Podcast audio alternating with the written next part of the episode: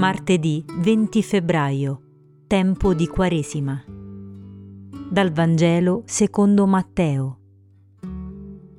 Pregando, non sprecate parole come i pagani. Essi credono di venire ascoltati a forza di parole. Non siate dunque come loro, perché il Padre vostro sa di quali cose avete bisogno, prima ancora che gliele chiediate. Voi dunque pregate così. Padre nostro, che sei nei cieli, sia santificato il tuo nome, venga il tuo regno, sia fatta la tua volontà, come in cielo, così in terra. Dacci oggi il nostro pane quotidiano e rimetti a noi i nostri debiti, come anche noi li rimettiamo ai nostri debitori, e non abbandonarci alla tentazione, ma liberaci dal male. Se voi infatti perdonerete agli altri le loro colpe, il Padre vostro che è nei cieli perdonerà anche a voi. Ma se voi non perdonerete agli altri, neppure il Padre vostro perdonerà le vostre colpe.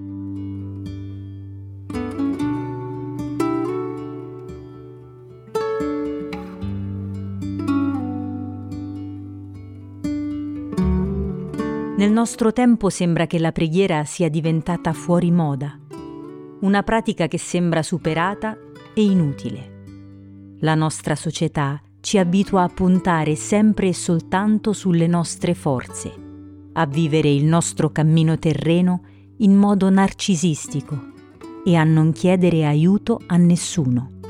In questa logica mondana non c'è spazio per la preghiera che sorge invece quando si fa esperienza della nostra precarietà.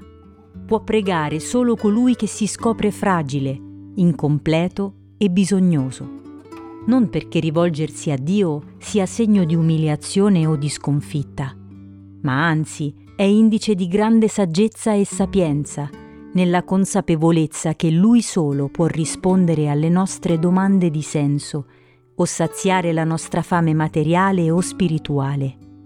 Pregare è riconoscere da una parte la propria piccolezza di fronte a Dio che ci supera sempre e dall'altra è scoprire che Gesù si è fatto nostro fratello e ha ridotto ogni distanza che ci separava da Lui. Dio ci esaudisce sempre, ovvero sa trarre da ogni nostra richiesta il vero bene. Pregare allora non consiste soltanto nel parlare con Dio, ma anche nel riconoscerlo presente in ogni nostro passo. Sì, ogni volta che preghiamo vediamo il regno dei cieli sulla terra. A ciascuno di noi è data la possibilità di cambiare la storia. Com'è la tua preghiera in questo momento? Scorri verso l'alto nella schermata di riproduzione dell'episodio su Spotify e condividi il tuo pensiero. Buona preghiera.